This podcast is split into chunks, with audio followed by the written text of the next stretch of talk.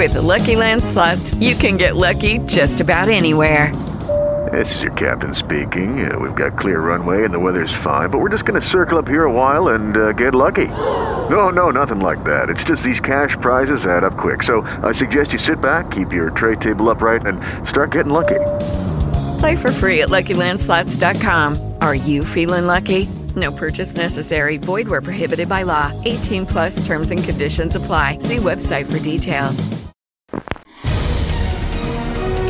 From the producers who brought you Ultimate Avengers, the movie, Ultimate Avengers 2, and The Invincible Iron Man, comes the next installment of Marvel Animated Features. The position of Sorcerer Supreme was destined to be yours. Doctor Strange. Prepare yourselves. Enter a new dimension of the Marvel Universe I've never faced these creatures before.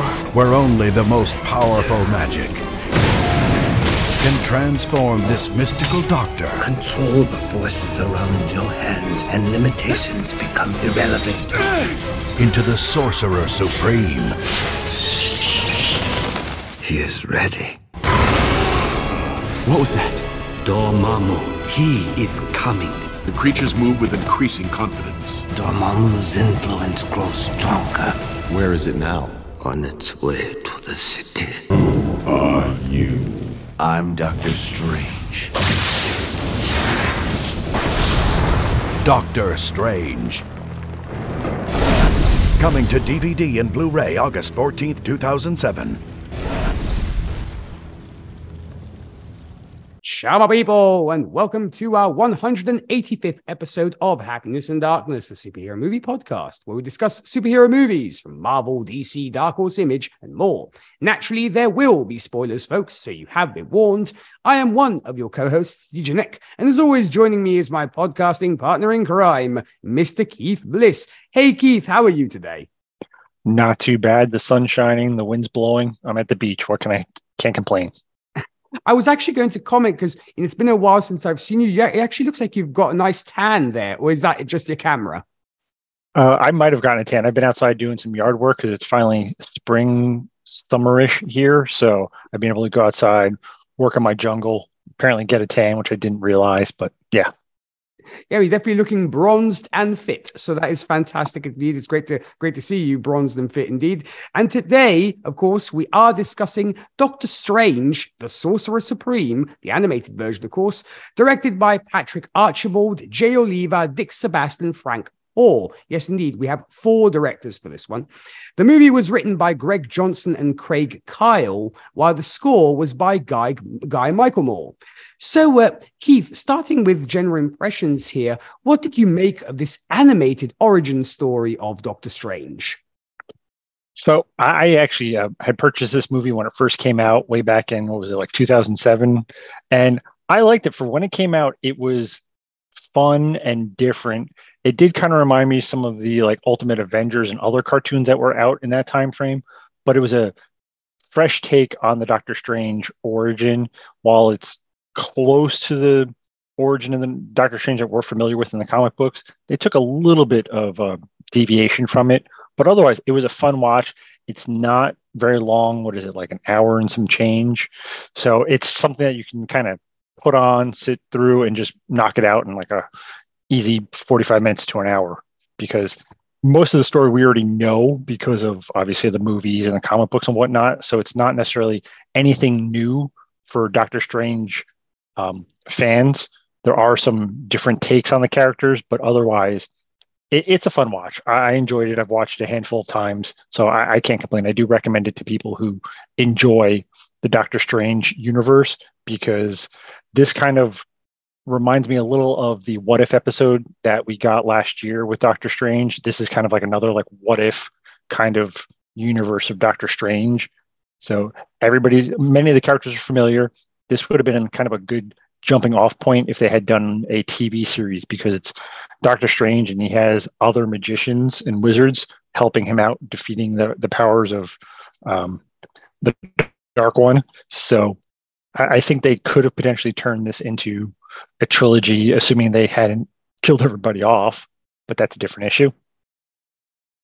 Yeah, we definitely will have to address that. And I mean, interestingly, this one kind of went under the radar for me because, you know, I was uh, obviously more familiar with uh, the movie from the MCU, which came out nine years after this, because obviously that movie came out in 2016. So I was familiar with that. I had not watched this, this one at all. This was the first time I sat down to watch it. And really, my yeah, and my feelings are pretty much uh, in line with yours in the sense that it's a good it's a good film. I think it's a good introduction to who Doctor Strange is, where he came from, and where he's going, if you will. At the same time, I think it did it did kind of fly by a little bit too quickly, and it, in a sense, it seemed to me that and this seems to be a big problem when it comes to uh, animated films you know that you and i have talked about recently is you have a lot of exposition and a lot of story, you know, throughout. And then you literally compress the big moment where, you know, you're supposed to have your hero face off against your villain into 10 minutes. And it yep. literally just goes by way too fast. And as I said, it seems to be a trait and it, in, that uh, has plagued animated movies, both from DC and from Marvel, that, that you know that you and I have seen together. And uh, it was the same thing with this one. As we got closer and closer to the end, at some point, I actually looked at how much time was left. I'm like, oh, okay, here we go. The 10 minute fix, and that's going to be that. So uh, I was a little bit slightly disappointed when it came to that. But other than that, I, I agree with you. It was a it was an interesting spin, if you will, compared to what I knew known from the comics and what I knew, of course, from the uh, the first Doctor Strange movie from 2016. So uh, yeah, and also uh, kudos to when it came to voice casting. I will say when it came to um, taking down everybody's name, I actually had to go and, and really deeply, deep dive into finding who everybody was. Because of course you get it with the end credits, but at a certain point, the movie was over. I'm like, okay, I have to start, you know, putting pen to paper and getting things ready for the podcast. And among the the actors mentioned on the Wikipedia uh, article about this film in Italian, they have Ian McKellen. And I was like, where was Ian McKellen in this? And so that kind of made me chuckle. Yeah, there's no way that's Ian McKellen. No surprise, it's not him. That that said, uh, yeah, I thought it was. I thought I enjoyed myself with this film, and I look forward to watching more animated Doctor Strange and seeing, you know, what direction they go in because the magic was definitely present here and it was fun. And so, yeah, and uh, also add that, uh, like you mentioned, my other complaint was you have all these other sorcerers they literally get wiped out and you don't even get the chance to know them properly. They're kind of there and then they're gone. I mean, you kind of okay, get there's like an American one, an Irish one, a couple of others, and then they they have these really cool powers, and boom, they're gone. And it's just basically Stephen, uh, Wong, and and Mordo are left. So it's like, okay. But uh, yeah, so uh, I wasn't, I found that was a little bit surprising. But other than that, it was a, an interesting watch. So I yeah, guess my- we, go ahead. No, I was just going to add on to that. You know, the one thing that kind of, I guess, irked me a little bit was how he became such the sorcerer supreme in a very short period of time. You, you see him train, all of a sudden, you're like, all right, you know magic, and boom, you're holding your own. And it's like, at least in the movies, we got that progression where you see him the struggle, the learn, the mastering, and then becoming. Here is just like struggle, you're good, and defeat the dark one. That's right. Yeah, I that is true. It did seem like it was a little bit rushed when he has to face Dormammu and suddenly like wow he's really coming to his powers quickly. Yes we could have had maybe a little bit more of the training montage if you will. I mean we did have you know him doing the whole thing with the wall and then understanding that if you imagine it's there it's not there it disappears and all kind of mind over matter. But it is true. It was it was still kind of early days for steve and yet he suddenly is already the sorcerer supreme. Whereas in um in the, the 2016 film it's more a battle of wits against Dormammu rather than using these superpowers. I mean, he does have some tricks up his sleeve, but for the most part, there he uses more cunning than actual magic to uh, to defeat Dormammu by creating, I guess, that time loop. But here it's like, oh yeah, I'm super powerful and I can use the Eye of Agamotto and just uh, just deal with him. So I, I'm I'm right there with you. I do think that was a little bit uh, on the fast side. All right. Well, I guess then uh, we can start off by looking at our characters here as we did talk about him a little bit, let's start off with the man who would be Sorcerer Supreme, Bryce Johnson as Dr. Stephen Strange. So, what do you make of this version of the good doctor, Keith? It was an interesting take. He was very, you know, similar to his narcissistic self in the other instances that we've seen him. You know, you see him in the big budget movie, and he's very about himself. And it's evident in this one, he's very much self absorbed. He's all about himself with the occasional flashbacks to things that happened to kind of set him on this path the things with his sister, him trying to save his sister and failing, ultimately failing to save her, and him becoming this over the top doctor and just 100% ego and, you know, I'm the best there is, deal with it. What with me, it was very again, this is another part of the the animated issue. It was very rushed. You see him in one scene being the arrogant doctor, know it all, blah blah blah. Then he's noticing magic, which why at this point in life he is now noticing this magic in the world, opposed to any other point in time in his life. They don't really discuss, but it, you start to see the little drips and drabs of magic in the world, and he's starting to notice this, and that is what causes his car accident, opposed to him being distracted by listening to a patient records or any other normal distraction. He gets distracted by magic. So it's showing that he has the potential, as they keep alluding to throughout the the cartoon, but it just seemed very rushed. And the areas where they should have focused a little bit more on his character, like as to, you know, why he is as arrogant, because all you see is like 20 something strange trying to save his sister. Sister passes away and then present day asshole strange. You know there's a very big jump in time and you don't see like that transition. It's just like night and day and then it's kind of like the how the mighty have fallen. So he's back on hard times and build himself back up again. And you i get it they only had you know an hour and some change to kind of really flush out this character development. But some aspects they could have skipped over, like the stuff with the sister, because again, we're already at arrogant strange. Doesn't matter how we got here, this is where we're at. Let's go from this point forward. So they could have used that to show his magical prowess, or even other instances where he has kind of noticed magic but not registered it. Just like how in the first scene he's driving, and he sees it, but he's like, okay, whatever, and just keeps going like a typical New Yorker. it's like, all right, there's a monster. I'm just going to keep driving. No big deal.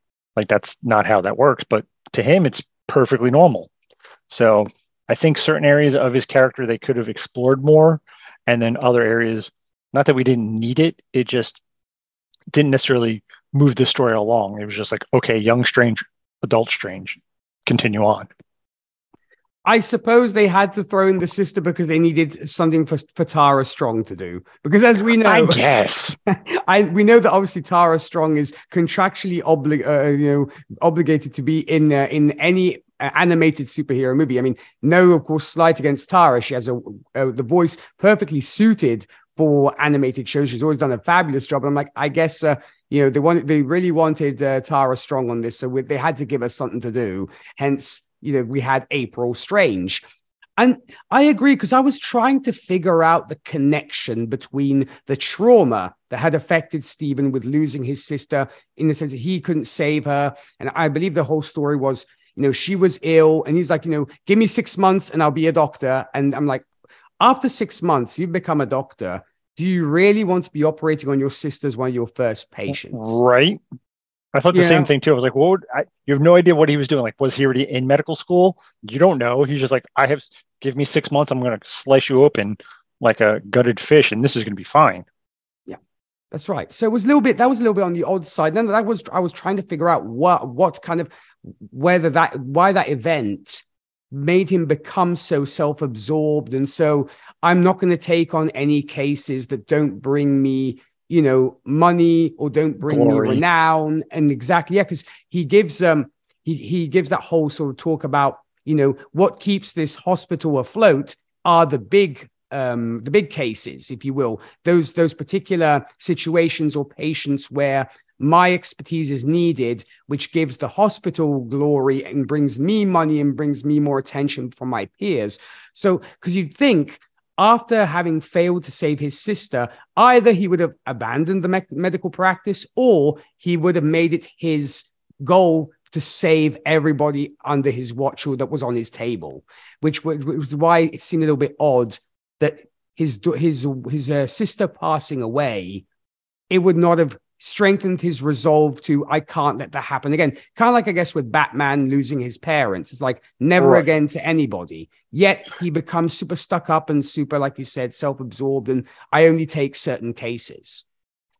No, I, I, agree with you. You would have thought that it would have made him more humble as a person because he was so arrogant going into this that I can fix everything. And then the first patient he works on, his sister, he doesn't save. So you would have thought that would have given him a different mindset, not where we are now. It would have been different if he had six months, operated on his sister, cured his sister, and then went from there. Then it would have been like, okay, I see why he's, you know, I'm better than everybody else because this is what I've done. But the fact that you see him fail so hard so fast early on. You're like, but that doesn't make any sense. Yeah, that's what I was trying to figure out. What either it's because he it's his way of closing himself off from the world. I guess that could be possibly a thing of like I'm using this uh should we say facade of the arrogant doctor to, to shield my pain. Once again, maybe I'm reading a little bit too much into this, but uh, maybe that could be the only explanation that he locks himself off from the rest of the world and does this whole thing, this whole arrogant thing, because like I don't want to suffer. So I'm just going to try and, and uh, play Mr. Hoity Toity Super Doctor.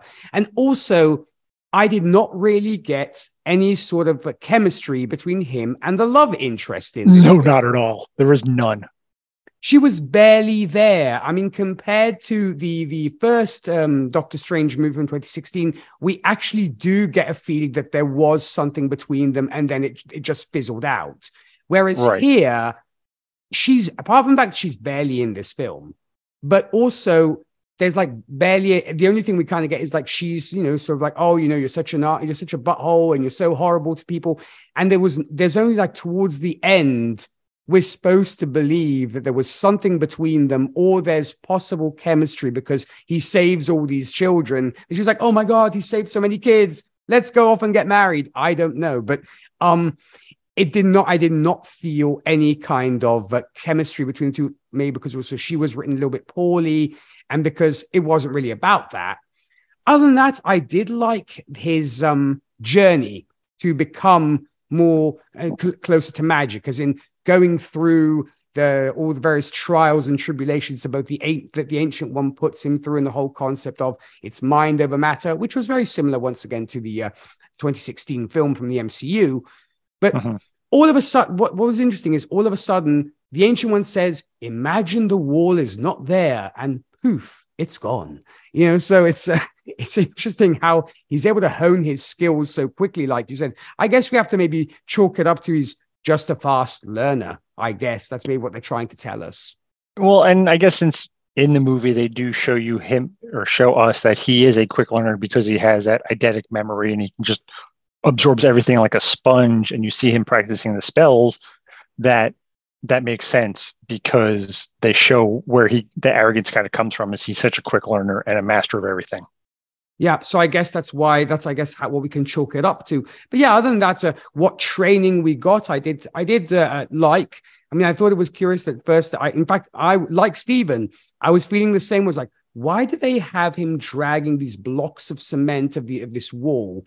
Is it just they want to strengthen him, or is it is there more to it? And then you know we finally get it. There's a method to the ancient one's madness and the whole concept of almost like. Uh, if you visualize it, it will it will it will materialize like when he magics the sword out of thin air or any kind of weapons. So that was fun to see, and some of the fights were also cool. So I uh, I did like that. Also, I wonder where he got his wonderful little robe that he shows up in when he decides to shave and cut his hair. I guess they left it for him in his room slash cell. I guess you don't know because it's just as they said earlier in the movie, Wong said, you know, as you progress and you earn these rewards, they'll just magically show up. So, like one scene, he has the blanket, then he's got the bed, and then he has the was the hot bath, and then from there, just super duper fancy outfit, which was kind of a I like that garb. It was a, an interesting take.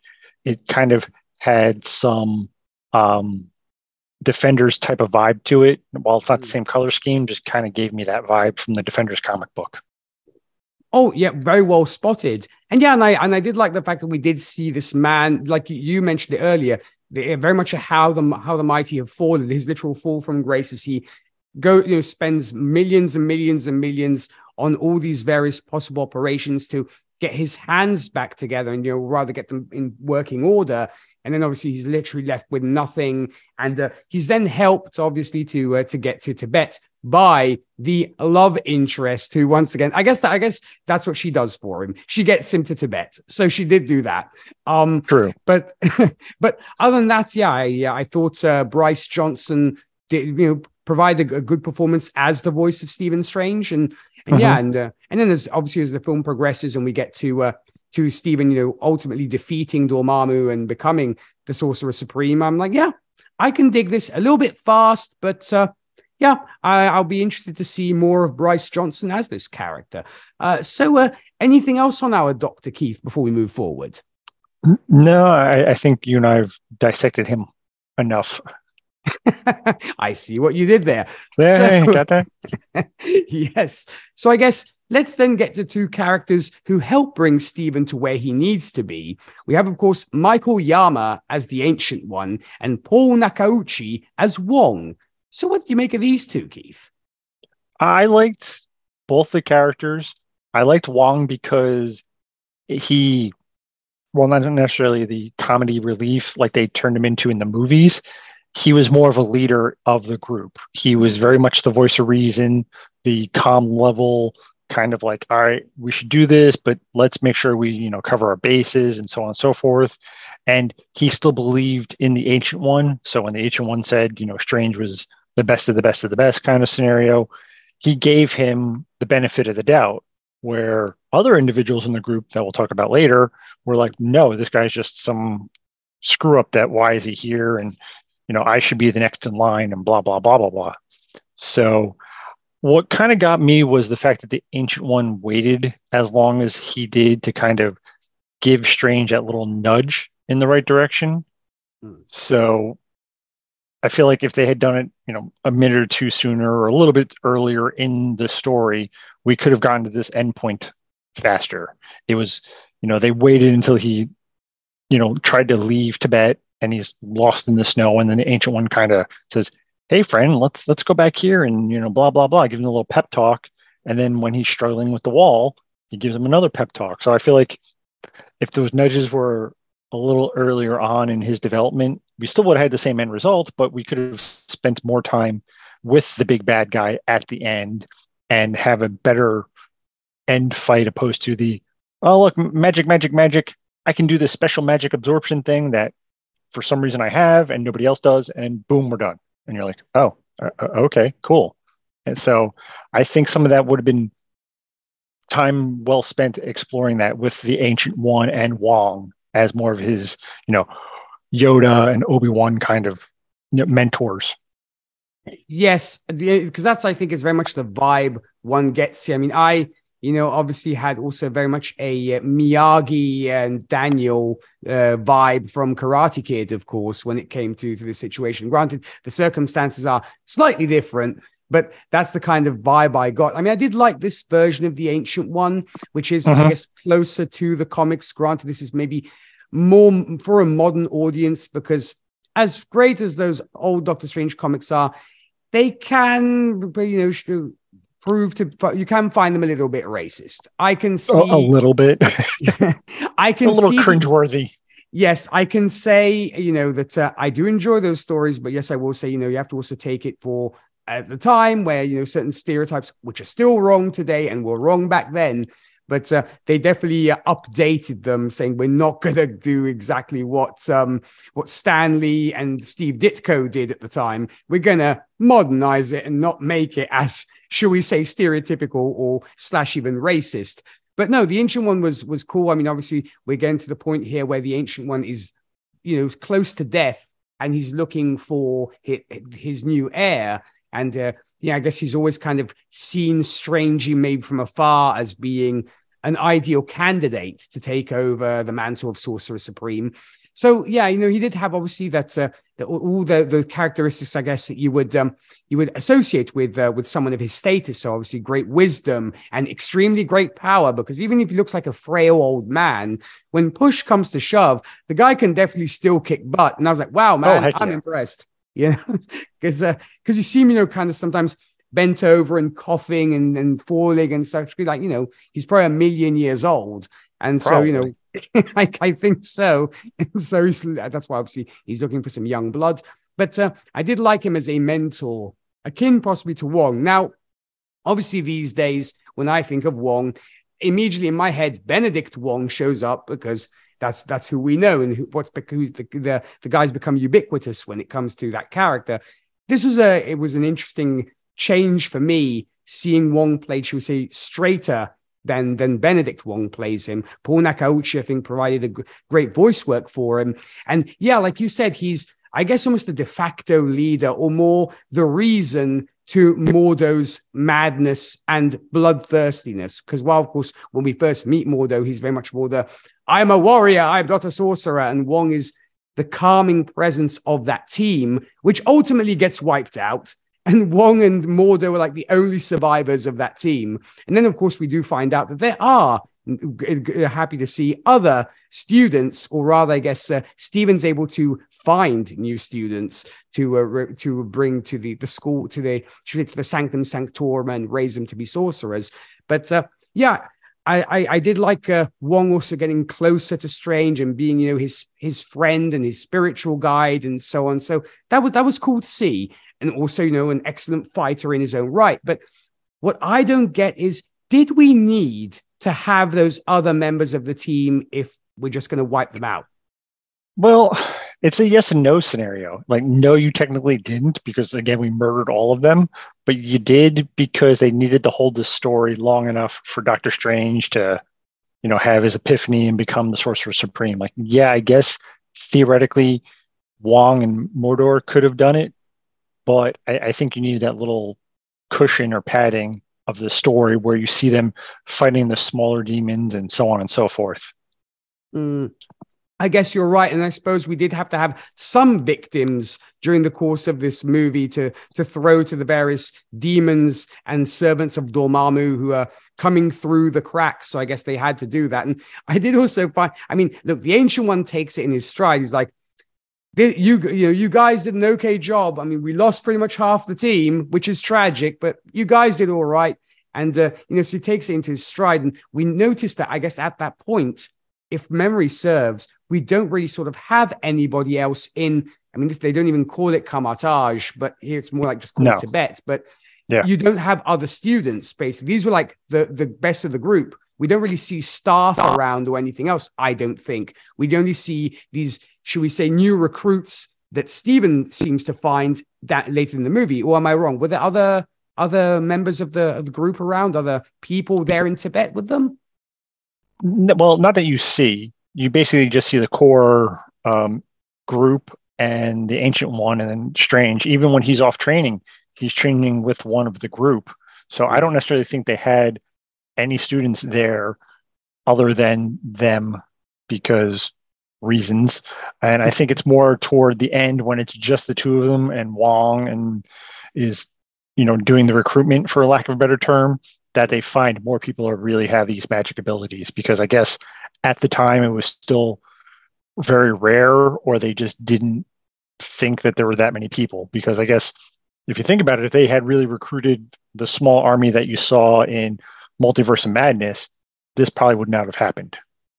Oh no, most likely because yeah, there when we when we introduced to uh, to to Kamar-Taj and so on in the in the in the in the 2016 film, it very much seems like it gives the idea of being like a dojo, if you will, where you have multiple students learning, you know, uh, magic and and martial arts and what have you. Whereas here, it seemed like I guess these were like an elite group that had been selected by the ancient one with Wong at the head, and I guess uh, uh, Mordo kind of, you know, sort of uh, trying to to make his way to become the de facto leader, and I suppose vying to become Sorcerer Supreme. And funnily enough, Wong, I, I believe, actually never men- makes any mention of wanting to be Sorcerer Supreme because I guess he could have been the prime candidate at that point. But maybe he, even though he, he didn't want it, I guess the ancient one was like, yeah, Wong, you must help Stephen out because you know Stephen's going to be the, the the big cheese, and you're going to be like you know his second in command. So it, it could have been an interesting way, but of course, as we know in uh,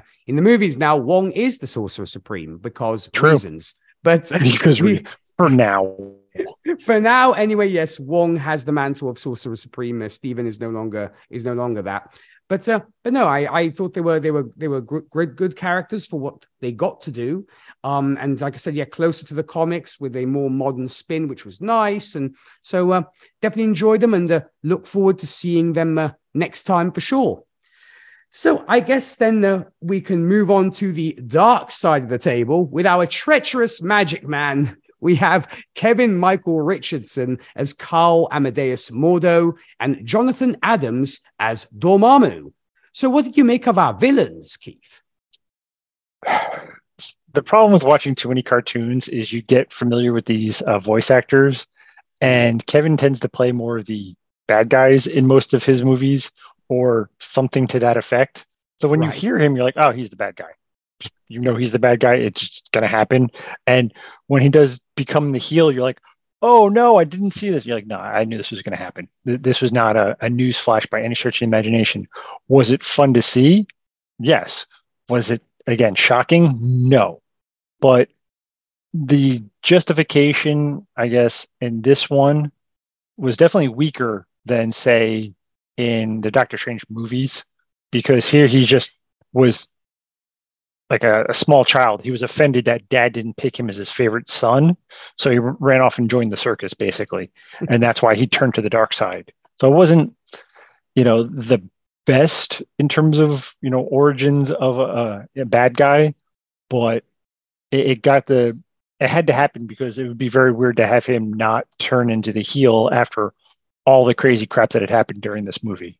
You know, granted, if they maybe had made this a a trilogy or heck even had a sequel that they could have prolonged a little bit more and then eventually have him turn to the you know the dark side. And i use air quotes because we've turned into luke skywalker and the return of the jedi all of a sudden. But well, it is owned by marvel these days so that makes sense. That's fair. So i it wasn't you know anything out of the ordinary. Dormammu was definitely kind of a waste of a character. I'm going to be honest. You know, considering he's this big bad and he's on scene or on screen rather for like what four minutes of the entire hour and 19 minute movie. We see him. You know, it's very little. So I, I wish they had used him a little bit more or showed more of his powers and abilities because he is the lord of his dimension. So he's obviously not a pushover. But when he comes to Earth, he, you know, gets manhandled every which way because he's only able to use a fraction of his power. So mm-hmm. it's not to, you know, it wasn't very surprising to see this happen when he lost. You're like, oh, okay, well, he had to happen. And again, Doctor Strange had the most convenient MacGuffin ability ever. Oh, I can absorb magic. Hey, you're magic. I'm going to take your powers. Like, really, guys? Like that? Really? All right. You know, when they mentioned that early on in the cartoon, you're like, this is how he's going to win because why the hell else would you tell us he can absorb magic? Mm. So again, these were nothing to write home about in terms of um, characters because they were so predictable and two dimensional. Obviously, they're cartoons, but they're even more so than normal. You know, there was not a big shocking reveal or a big twist at any point in this where, you know, now if Wong had become the bad guy, I would have been shocked because he was the level headed, you know, calm, cool, and collected. And then he's, you know, the last possible second, he's like, F this, I want to be the, you know, Sorcerer Supreme. And then joins, you'd be like, holy shit, I didn't see that coming. But literally, this was the paint by numbers kind of cartoon. Oh, that's totally fair. And then the thing that I really don't understand is uh, what I was expecting more than anything else was maybe more of a showdown between Mordo and Stephen rather right. than Dormam- Dormammu coming into the picture because we had literally built up that, should we say, fight ever since they the two of them were training, where Mordo is tasked with the very um, taxing, should we say, job, and not particularly not particularly enthusiastic of, about training the newbie who, you know, as you mentioned, he is not particularly fond of. like, why are we even bring this guy into the fold? He doesn't know anything. Who the heck is he? And so, of course, I suppose Mordo also sees him as a potential rival. And that training sequence that, that we had between the two, I would have thought would have been very telling for what we would get at the end, to where Mordo finally literally gets to you know, no holes barred, literally gets to fight Stephen to the death as he almost killed him already during the training sequence. So Right. I was a little bit surprised that that was kind of shelved in favor of Dormammu taking center stage and kind of being, you know, the the the the adversary that Stephen had to face off against. Because when we get to our, should we say, climax where Dormammu shows up, Mordo kind of disappears. I mean, I didn't. I mean, because I'm even trying to recall here what happened to him. Because he's like, said, yeah, I'm going to join Dorm. I'm going to join Dormammu and recruit all the do with the whole kid recruiting thing and and all and all this stuff, and you know, be get get his power. But we never see him and Stephen actually clash, if you will. Or am I mm-hmm. forgetting something here? No, they clash for a split second, and then Dormammu breaks into our dimension. And he's like, "You have failed me!" Grabs him and eats him in like three seconds. You're like, "You literally just gave him your powers five minutes ago." Like, cut the dude a, a little bit of a break. It took you know ten thousand kids in a coma or people in comas to bring you to this dimension. He's been your emissary or your you know quote unquote sorcerer supreme for five minutes, and then you just get cheesed off and eat him, and that's it. Like he literally murdered him for you know a very you know childish reason that he didn't apparently kill Doctor Strange fast enough or Wong or anybody. Yeah, because he really wasn't even given the chance, I think, to really fight Stephen properly. Like No, not at all. Yeah, like we, what, like I mentioned before, like we'd seen in the training situation. So maybe they were trying to show us how different a master Dormammu is compared to the ancient one, to where the ancient one will be more patient and more forgiving, and Dormammu is like, "You fail me even for five minutes, you're dead." So maybe it could be a contrast between our two senseis, if you will, to use a martial arts term, where you know one is more understanding and the other is not. But um, yeah, I was I because I'd like I liked the build up of Mordo in this in this version. I mean, uh, I I also enjoyed him in in the films, of course. Uh, but he, I, he there, he, of course, he's still yet to really confront Stephen in his dimension. You know, if, for those who have not yet seen Doctor Strange in the Multiverse Spoilers. Madness, exactly. But so there is still that thread that we do still have Mordo, uh, I think, uh, lurking around somewhere when it comes to the MCU at least. But yeah, I did like the build up because we could see that he was very much he doesn't cons- he considers himself more of a warrior than a sorcerer, and of course. Wong also chastises him about this, saying, We're not warriors, we are men of magic. And he really is very much the hot headed guy who's, you know, very gifted when it comes to using weapons and, and magic and so on. But he is hoping, like you said, he kind of throws a bit of a hissy fit because the Ancient One does not bestow the mantle of Sorcerer Supreme to him, even though the Ancient One himself was kind of predicting that this would all happen, that Mordo would eventually, you know, go to the dark side and would, you know, just sort of betray their order. He'd kind of seen that coming. So he's like, there was no way in hell. And now he needs watching because he's a horrible guy. And so it was a missed opportunity, I think, for to have you could have made it more about Mordo and uh, Stephen rather than bringing Dormammu in. It might have made it made it even more credible that Stephen can maybe face off against Mordo rather than, like you said, that he's such a powerful being as Dormammu and kept Dormammu maybe for another movie. You could have mentioned him, and Dormammu makes him his his slave, if you will, his champion. But then you're like, okay, we will face Dormammu in the next movie. We'll give you something to look forward to next time. But uh, it uh, that's why it didn't really make sense that he was eaten and that was that. So uh, I thought it was a bit of a letdown when it came to the the Mordo character. As much as I enjoyed him throughout the course of the film, Dormammu, I agree with you. Um, apart from the fact I found the voice jarred with me a little bit when it came to the to, the, to what I was seeing on screen, in the sense that you see this kind of flaming skull, if you will, which I guess is akin to almost a steer skull, if you will, and uh, and the the uh, the voice that comes out, I would have imagined it to be deeper, maybe even kind of more menacing. It's a, almost a little bit too high pitched for my for my liking when it came to what was I, I was seeing on screen. I was expecting more of a "I am Dormammu, I will kill you" kind of thing, rather than this almost normal voice, if you will. But yeah, he was barely in this. He was. You would have expected him to, you know, defeat Stephen pretty easily, since Stephen is still early days. We know he's a fast learner, but still, you're already pitching him against one of the most powerful beings in the in the universe, if you will. Like I said, uh, ruler of his own realm. It it almost makes more sense in, you know in, in the 2016 film where uh, Stephen learns how to use some of the powers of the Eye of Agamotto, or the Time Stone, if you will, to create the time loop and drive Dormammu nuts, rather than, like you said, I can absorb power, so I can easily defeat Dormammu. So, yeah, that was once again, it's uh, it's uh, suffered from the 10 last 10 minutes sin, which is what seems to, to happen often with these films. I just like how you call it the 10 minute sin. I like that because, like you said, last 10 minutes of a movie or 15 minutes, you'd still call it the same thing. All of a sudden, you're like, shit, we have to solve this. And you're like, all right. And then just magically pull something out of thin air that, you know, realistically would not have worked or should not have worked.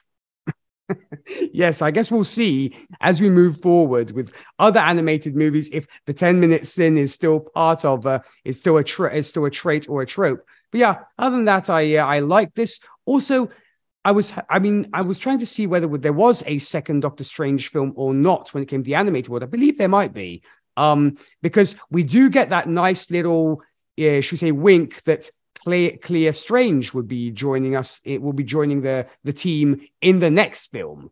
So like, ooh, do we have that movie somewhere? Because that is also spoilers. Same thing that happens when it comes to Multiverse of Madness. That's a, uh, the Clea Strange. Clea Strange is introduced. So don't tell anybody. I won't. Surprise. My lips, my lips are sealed. but I did like that. It's like interesting. This was way back in 2007, and they are at where the MCU movies are at. So they were already planning ahead. But um, if we do get a sequel, like I said, I don't know if we do have another Doctor Strange animated film, but if we do, I, I will definitely, uh, you know, go check in on, on everybody, see how what the situation is like, what you know the Clea Strange character does, and, and all this kind of thing. So I uh, I enjoyed it enough to want to see a second film. I'll, I'll put it that way. No, that's a, that's a good way to put it because it's definitely one of those either love it or hate it. And if you loved it, you want another one. If you hate it, you're like, meh, at least I watched it. I know what it's about. exactly. So, uh, anything else you would like to add on this uh, about this movie, uh, Keith, before we get to ratings? No, I think we covered it all. Very well. Then I guess let's get to ratings. What do you give Doctor Strange the Sorcerer Supreme out of 10? I'm actually going to go kind of a little bit on the higher side, you know, like I did last week. I'm going to give this a 7.5. It's one of those, it's good, but it's not great. It definitely has rewatch appeal. I've watched it a handful of times already, and it doesn't get old. While it's predictable because I've seen it enough times, it's still a fun watch. I think so too. I like the animation style. I like the, I enjoyed the score for the most part. Um, and yeah, and like you said, I think the animation also still holds up. It's an interesting style of animation, which we would then see quite a bit when it came to the Marvel animated universe. And this kind of a style that would, of course, carry on in the early 2000s for, for them and for the animated, uh, the animated things they had going on. So I enjoyed it. So I'm going to give it a, uh, a seven and a half out of 10 myself. So uh, yeah, it does have rewatchable value. I agree with you. And hey, I'm looking forward to seeing a, a sequel. Maybe they're waiting to see what they do in the uh, in the MCU before giving us an animated one. But I guess we'll uh, we'll stick around and see. So I guess when it comes to recommendations, Keith, do you have anything uh, Doctor Strange related you'd like to recommend to our listeners? I would definitely um, tell our listeners to check out the most recent runs of Doctor Strange comic book. They actually just finished up. They're getting ready to reboot the series. I think it's either later this month or next month. But anything from the Jason Aaron run is a fun read. Uh, there's this is more of an exploration of the consequences of magic. So you know you have Doctor Strange doing all these spells, and he thinks he's just you know great, and there's no harm, no foul, and he can just do whatever he has to do but in reality all the consequences are being pushed off onto the i believe it was like the cult of strange. So certain spells have consequences and they were being pushed off to somebody else. He still has certain illnesses like he has i think demon parasites in his stomach or his small intestines or something to that effect. So there's some levity but there's also enough seriousness to you know keep you entertained. So if you i definitely would check those out. I would also check out the um, ultimate Avengers, um, sorry, the Ultimates cartoon that they had a couple of years ago. That was came out around the same time as this. Uh, the Ultimate Avengers one and two. There's a Thor. Heck, there's even an Iron Man. They did a whole run of Ultimate movies. They were also a fun watch. Heck, I'd even throw X Men Evolution in. That was an early 2000s cartoon, very similar style, and kind of went down a similar tone and path as this. Oh, those are great uh, recommendations indeed. I will also add, uh, we'll go if you want to really to see the OG uh, Doctor Strange Origins on the printed page. You can definitely check out, uh, as I mentioned before, what Stan Lee and Steve Ditko did with this character way back in the 70s. And, uh, you know, be prepared for some very trippy artwork. Uh, very, you know, so definitely do not, you know, I would read them sober. I would not have any kind of adult beverage by your side while we're reading these comics because you might get lost in the in other worlds and other universes. So you probably don't want that. So I would suggest those the, the original Steve Ditko uh, Stan Lee run. Be be prepared and be warned. There are some of uh, some unfortunate stereotypes when it comes to certain characters, and uh, and as I mentioned before, they you know they were wrong then, they're wrong now. But at the, at the same time, if you can you know um should we say ignore those for the most part you will still get an enjoyable story especially like i said when it comes to steve ditko's mind-blowing artwork when it comes to some of the situations that stephen has to deal with. So that'll be my recommendation. So of course dear listeners if you would like to share your thoughts on the movies we discuss here, you can do so by shooting us an email at happinessindarknesshow at gmail.com. Once again, that email is happinessindarknesshow at gmail.com. Feel free to show your support by giving us a like on Facebook, where you'll find us as Happiness in Darkness, or follow us on Twitter, where we're at High Darkness Pod. And uh, Keith, when you're not here discussing magical people in the superhero realm, where can folks find you on the interwebs? They can always uh, check me out on Facebook. I tend to uh, check out our website or our webpage from time to time. So if anytime somebody drops a comment, I am more than willing to, you know, throw my to- two cents in or even, you know, start up a conversation on any topic really comic books, superheroes, movies, cartoons, whatever. You pick your poison.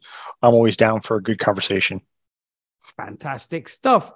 And uh, when it comes to me, folks, you can find me hosting the radio show Whiskey and Cigarettes, where we play today's country, traditional country and everything else in between. And info about that, you can visit our website. That's whiskeyandcigarettesshow.com.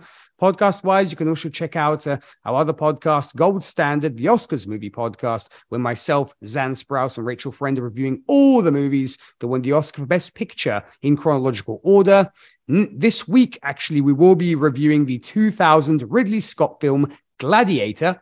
And also, uh, myself and the Charles Skaggs can currently be found on the Fandom Zone, where we are reviewing the latest season and, la- final season of The Flash. And sometimes we might jump uh, to another CW property and re- review Superman and Lois. Kind of depends, I guess, on our mood and uh, which and also which which episode tends to be better. Like case in point, this week, Charles and I agreed we're going to watch both and then decide whether the Flash episode was better or the Superman and Lois episode was better, and you know just just go from there. So it's always a toss up when it comes to the fandom zone. And the uh, speaking to come on this show. Next time, we'll be going back to live action and back to the 80s as we'll be taking on the 1986 Russell Mulcahy film Highlander. So, uh, Keith, uh, anything you would like to add uh, before we sign off? No, I this is this one movie is dear and near to my heart. I it's so bad, but it's so good. This is like Conan Conan the Barbarian level of cheese, but I love watching it every time. Oh, well, you and me both, and you, I guess you can't go wrong when it comes to that excellent Queen score. So, uh, so there is also that to, to add to it. So I guess, folks, uh, thanks as always for listening to the show and supporting us. We'll see you next time with Highlander. Until then, stay super. Ciao, Muppet.